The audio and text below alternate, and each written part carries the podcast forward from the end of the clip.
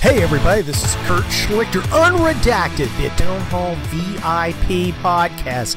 It is in the house, it is in the Jesus, it is all over the place. And here I am on this beautiful, wonderful day celebrating the death of Qassem Soleimani. Is it wrong to celebrate the death of another human being? Not when he's a fucking asshole. And that's what this guy is. He killed about at least a thousand Americans if you throw in Lebanon, because this guy's kind of helped with that. He might not be personally involved, but who the fuck cares? He also killed a bunch of our guys in Iraq. And he killed a bunch of our guys in Saudi Arabia. And now he's been blown into little chunks. And I think it's beautiful. Now, when I'm recording this, it may be before these guys react. But we're going to talk about that. We're going to talk about what the Iranian reaction should be. What should their strategic response be to this? And uh, let me give you a sneak preview. I don't think they know yet because I don't think they expected this.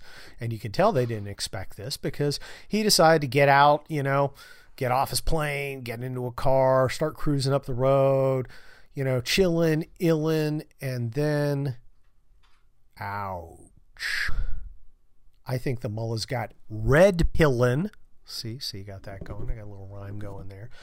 When they finally figured out, holy shit, Trump's not a goddamn pussy like uh, Barack Obama or Jimmy Carter or some of the rest of them. Trump's a player and you better hate the game. So anyway, let's uh, let's dig right into this thing, shall we? Because this is a this is a major event. This is um, kind of what I've been talking about for a long time. Because uh, I, w- I want to explain kind of the the bigger picture here on a military tip. Because for so long we have not really done things that were strategic. We did some things that were tactical uh, but we never really did anything strategic, and we never really seemed to have any kind of plan. It's not about the difference between strategic and tactical. Tactical stuff is the stuff you do on the ground. How you clear a room is tactical. How you fight a battle, a smaller battle, is tactical. You know, there's some kind of graduations up. Sometimes bigger battles are operational, but that's not that's not important. Strategic is about national objectives national purposes. And it's kind of a big picture stuff. And we often say, what's the strategy here? That is, what are we trying to achieve? Tactical is simply a way you build with multiple tactical you know, events you build towards achieving a strategy. Everything that's tactical should build towards the strategy. Okay. Now I've given you War College 101, and now you got don't have to spend two years getting your strategic studies degree because that's pretty much all of it. And of course, that's the part that our military tends to ignore. We could really move on. So, what was killing Soleimani? Let's review. Uh, this is a guy who was the head of the Islamic Revolutionary Guard Corps, which is kind of the uh, terrorist enforcement arm of the Iranian mullahs. Um, the mullahs are in kind of a weird strategic position because if you look at them, their overall strategy is to spread their bizarre version of the Shia religion or the Shia sect. Shia is a branch of Islam. A little different than Sunni, and there, there's a lot of history there, and you can go read about that because it doesn't really matter for our purposes. Uh, but the the Iranian mullahs are Shia, and they're an apocalyptic cult. Essentially, they believe that you know eventually there's going to be a giant showdown, and you know all the bad people are going to die, and they're going to win. But if they die, they're martyrs, so that's cool.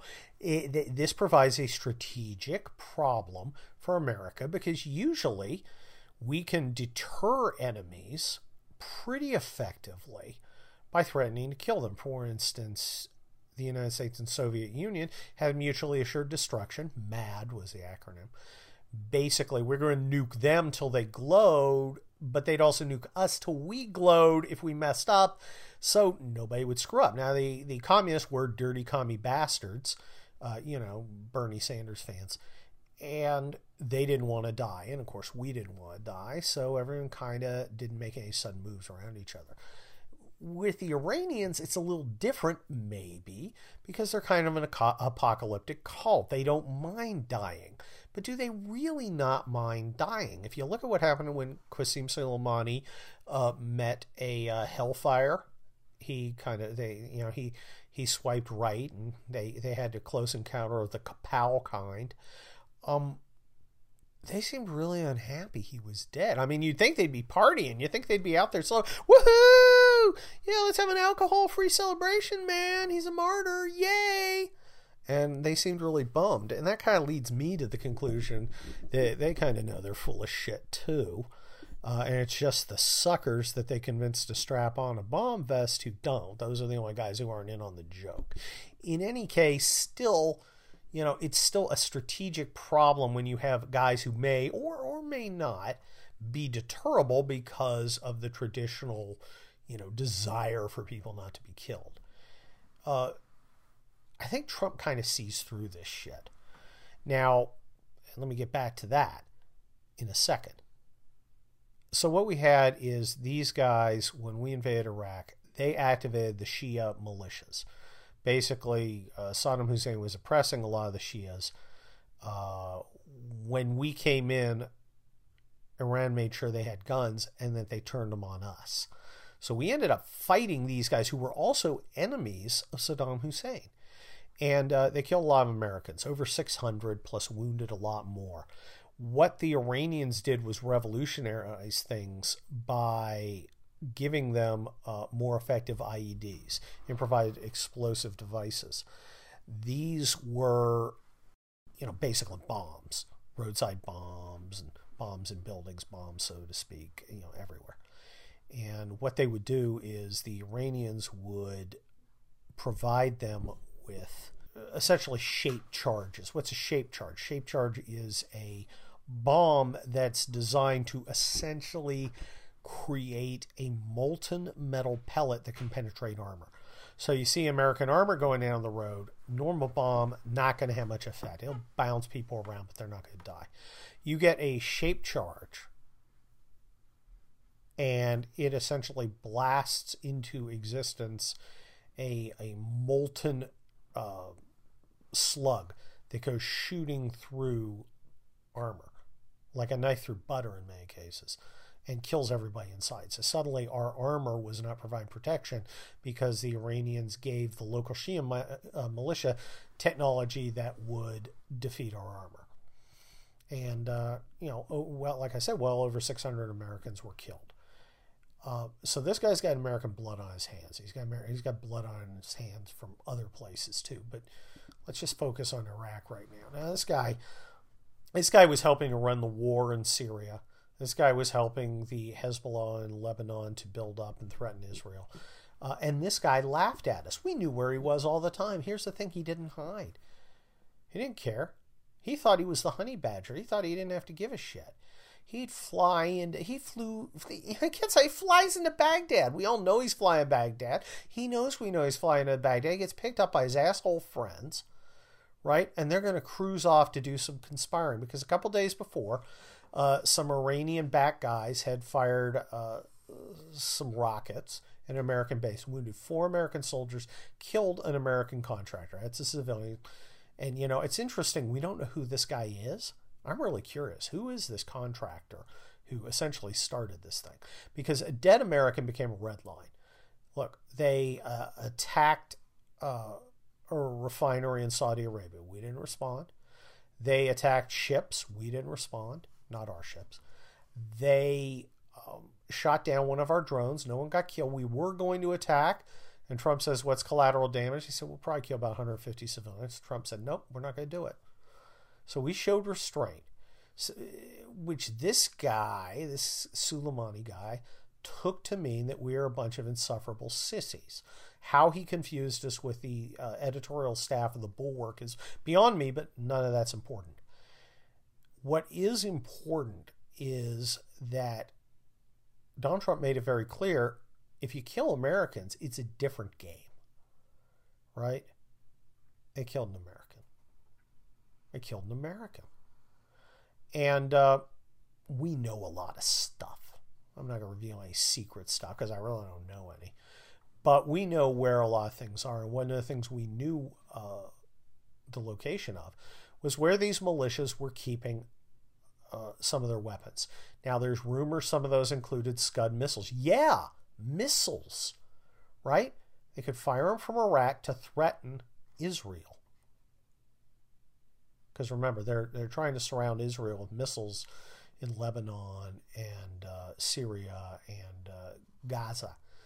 Uh, because they can't break into Israel, but if they fire enough missiles in, maybe they can hurt Israel we knew where these places were. We targeted five of them. We hit them with F 15s. And we didn't do one of those, hey, everybody, we're going to bomb you in 15 minutes. You might want to get out. Now, we just dropped the damn bomb. We killed, what, 25 of these assholes. 25 1 ratio. Eh, it's a good start. I think we can do better. But in any case, we uh, capped 25 of them. Where they were like, what the fuck? Because the Americans suddenly weren't playing. Okay, Soleimani's a smart guy he understands messaging, he understands information, he understands strategy. The strategy is to drive America out, right? How do you drive America out best? You drive America out best by doing what enemies have done since World War II. You leverage the Democrats because the Democrats are insufferable sissies and they will always side with America's enemies. Now, they won't tell you that, but they always will. What he wanted to do is get the American Democrats pressuring the American president during an election year to take our guys out. How do you do that? Let's send 5,000 dumbasses from our local militia without guns. It's important because remember, they're going to get filmed. Send them there and to attack the embassy, and they'll beat it with sticks and rocks and things and try to break windows. What they really wanted to have happen was a massacre. They wanted the Americans to open fire, and a hundred cameras would catch the carnage of America's killing these unarmed protesters. Well, it didn't work out.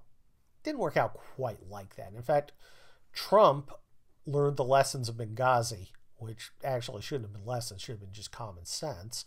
And Obama should have done it, but Obama sucks, so there you are. Uh, Obama immediately uh, orders the military in action, and you have AH 64 gunships appear overhead. Now, it's a lot less fun to be a martyr when you're among a couple hundred martyrs.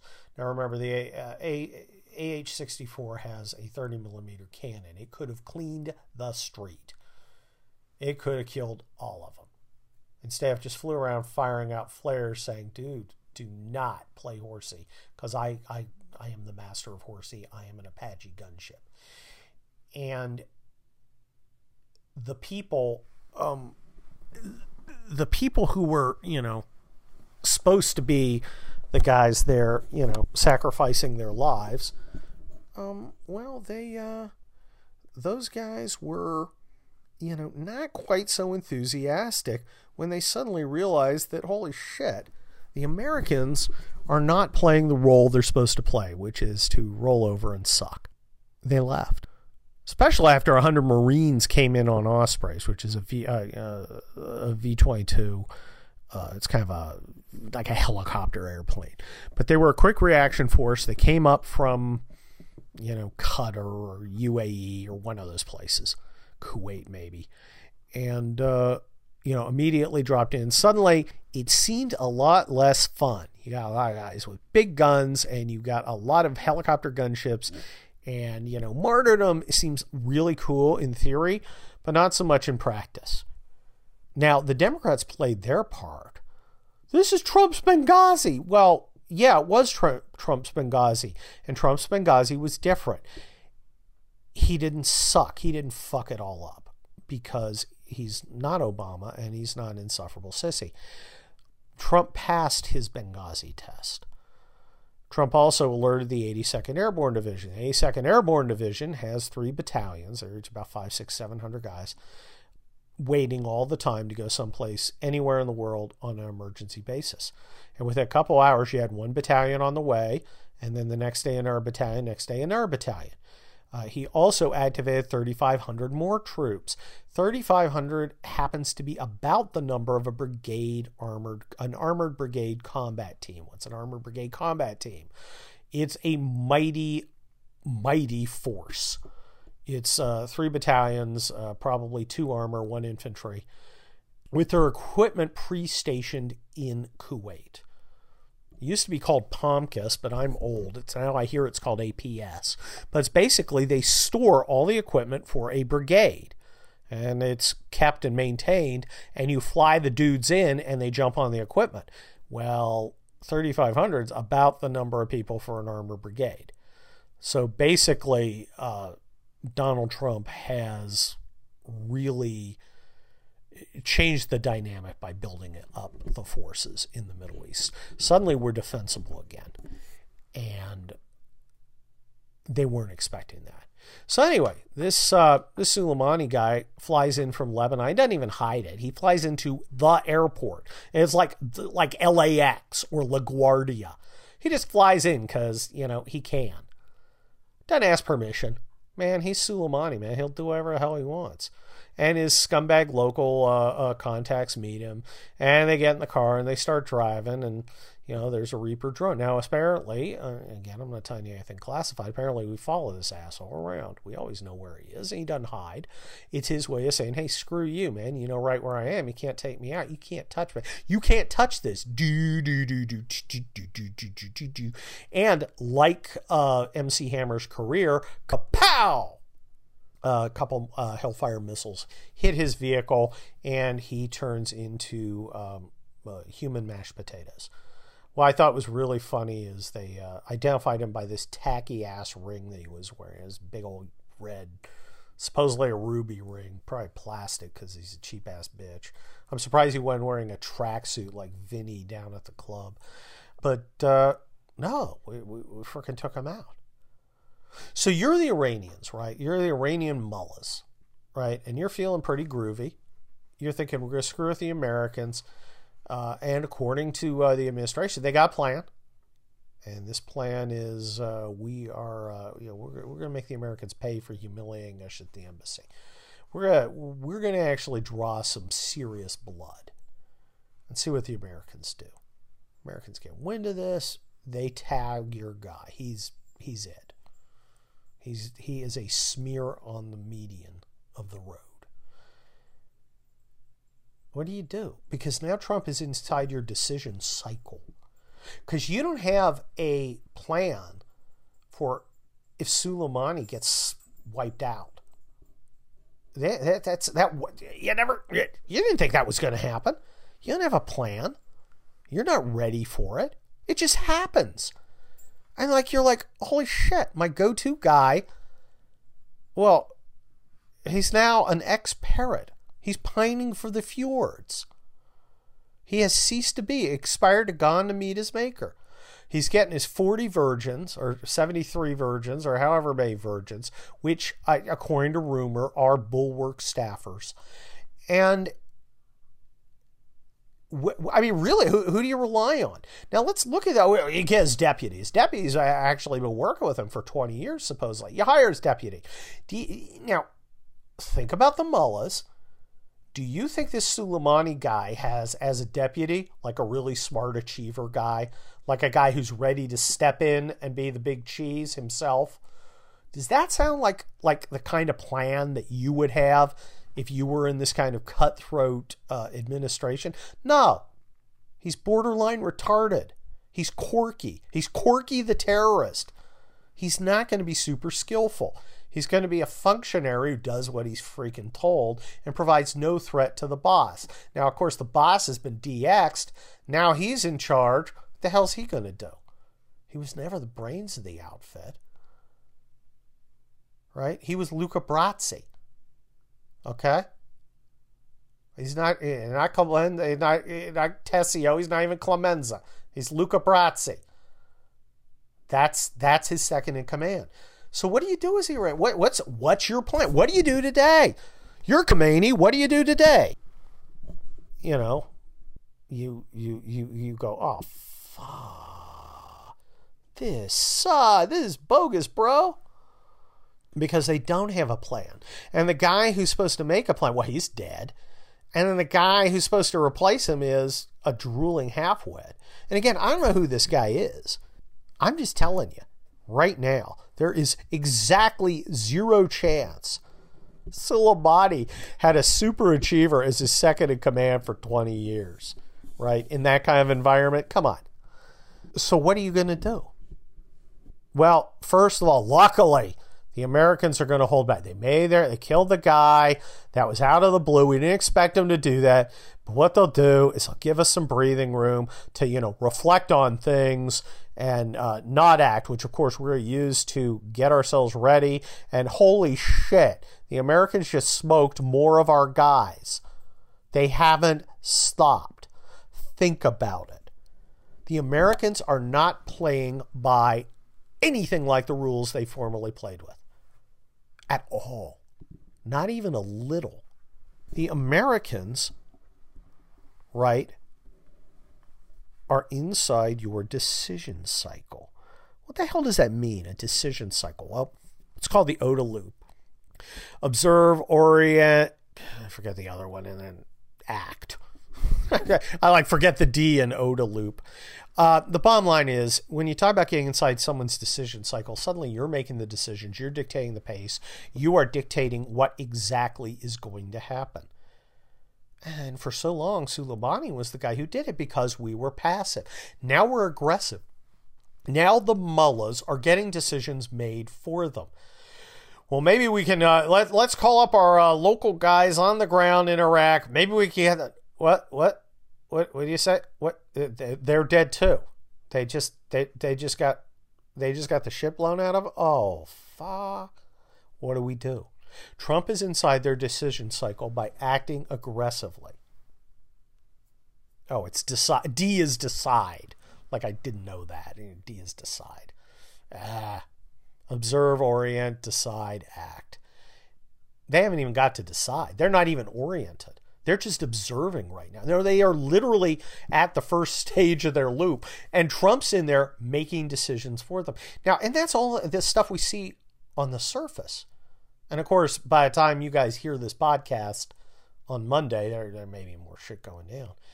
We are probably doing other things that you're not seeing cyber things, diplomatic things, economic and financial things. I can see I can see money getting cut off. I can see them losing access to international bank. I can see all sorts of all sorts of things designed to raise the pain level of these uh, mullahs. Except it doesn't seem like Trump is is is simply sending messages.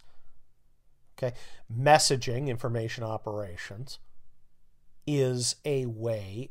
It's a you know a kind of tactic to support a strategy. But what's our strategy here? Now, Trump says we're not going to go to war with Iran if we can help it. We don't want regime change. Yeah, you know, not sure I believe that. Because the ultimate answer to the mullahs in Iran is to hang their sorry asses from lampposts and let them die. And the people who should do that are the Iranian people, the Persian people, who are a great and ancient people and should rightfully be a powerful and prosperous regional uh, nation, living at peace with their neighbors. Uh, I mean, you, you look at Persians who come to America, and these guys cannot be kept down. They're entrepreneurs. They're they're like they're like Cubans. You you take them and put them somewhere, and they're going to become wealthy. I mean, they're just a great people. And then you get back to their homeland and it's shithole.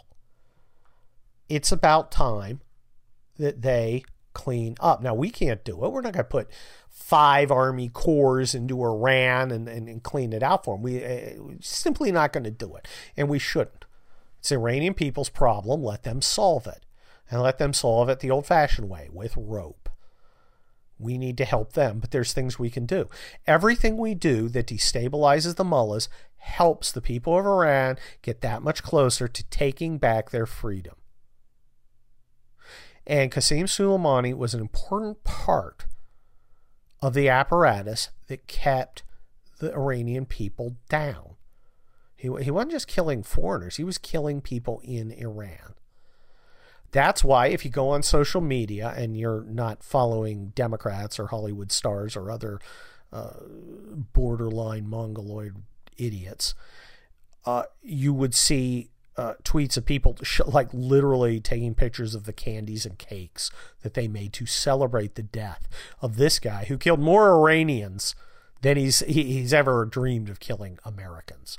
Okay, if anybody, you know, if anybody's you know, if anybody had a right to t- off this guy, certainly we did. The Iranian people had a right to take him too, but you know we did the job for. It. Call it a present. You know, it's near Christmas. I, I think it, I think we're at the last couple days of Kwanzaa. You know, this is our consider this our Kwanzaa gift to the Persian people. A big bag of pieces of Qassem Soleimani. Here you go. Happy happy Kwanzaa. Hope you enjoy. You know, it's feeling a lot like Kwanzaa. Anyway. So strategically, what's our goal? I, I, I have I, I believe that our goal is regime change. Our, our strategy is eliminate the Persian the Iranian problem by eliminating the theocracy by allowing the Persian people to take over and start doing what they do bad, which is you know, making a prosperous country and one that's not particularly interested with fighting with its neighbors. That's a strategy. The tactic, well, the tactic we're using right now is we're killing off their uh, their cat's paws. We're killing off some of the strongest uh, uh, guys preserving the regime. It's a beautiful thing. It's a glorious thing. I'm loving it. And the Iranian people seem to be loving it.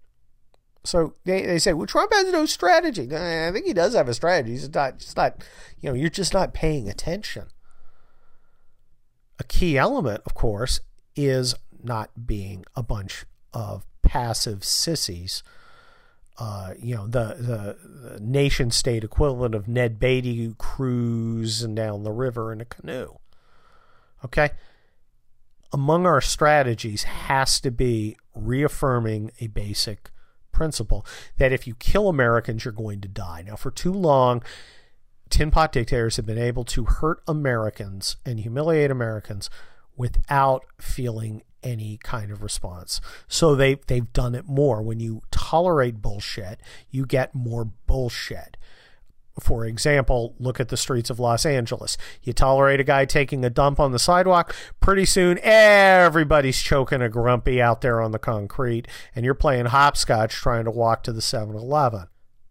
You've got to establish a basic principle. The basic principle is you hurt an American, you're going to die. And I, look, I'm a big fan of the Romans. I, you know, I spent a lot of time uh, uh, studying Roman history because I, I, I, you know, I just I find it very fascinating, and there's some just some great principles there, like you kill a Roman, we're going to kill all of you, uh, all the males. Well, the males who can't work, others will we'll sell into slavery. We're going to sell everybody into slavery. You're, you're your dead are going into slavery. As for your land, may sow it with salt, may give it to somebody else. Doesn't matter. You ain't going to be there. So what the fuck do you care? This is an important principle. You screw with Americans, bad things happen. And for too long, you know, it was like, okay, you know, we tolerated it. You know, Obama, because he was weak. Now he launched some drone strikes, and I, I, I, mean, that's the only thing I liked about him. He's willing to, kill. well, he killed some Americans. Yeah, he did. They were fighting with the enemy. What, what are we supposed to do? A freaking gift basket? You fight with the enemy, you stop being American. I don't give a shit what your passport says. Fucking die. You know? I mean, that's like the literally like the only thing I like about Obama. Well, he killed an American citizen with a drone. Yeah, because the guy's a fucking asshole. What's he supposed to do? Well, I, uh, we could send to trial. Eh. Well, he wants to turn his ass in, he can. If not, here comes a hellfire, bitch.